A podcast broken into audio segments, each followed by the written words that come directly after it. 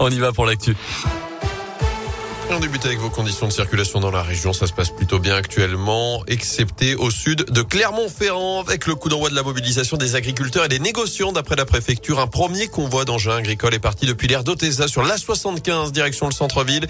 Les abords de la préfecture du Puy-Dôme pourront être fermés à la circulation.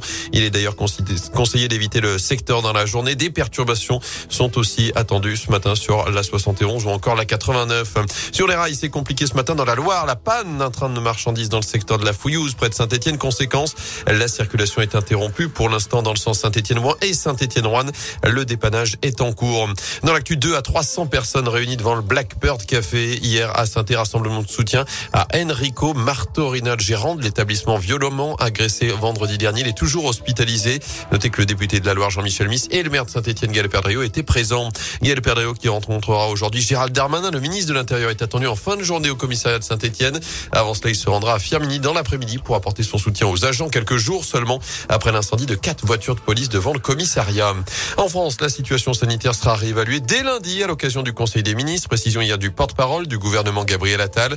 Alors plus de 84 000 cas de Covid ont été détectés ces dernières 24 heures, 20 000 de plus qu'il y a une semaine. La barre des 100 000 cas quotidiens pourrait être franchie d'ici la fin du mois. Notez que la vaccination est désormais ouverte à tous les enfants de 5 à 11 ans sur la base du volontariat.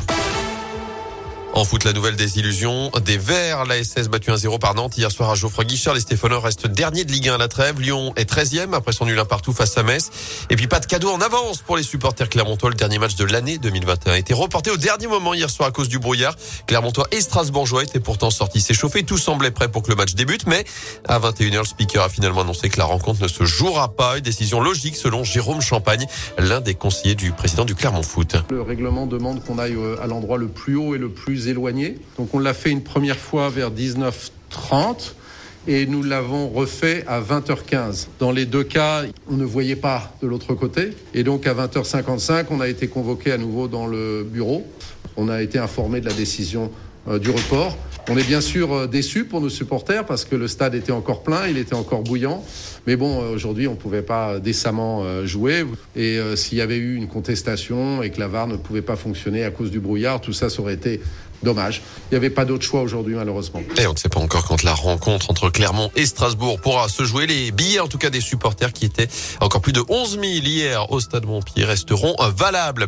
Enfin, du basket à suivre ce soir, la 13e journée du championnat de France, notamment la Gielbourg se déplace à Boulogne-le-Valois. Ce sera 20h30. Avant cela, la chorale de Rouen accueillera Le Mans à partir de 20h. Et de son côté, la Svel joue en Euroleague face à Fenerbahçe. Ce sera à 21h à Villeurbanne. Merci à vous, Gaëtan.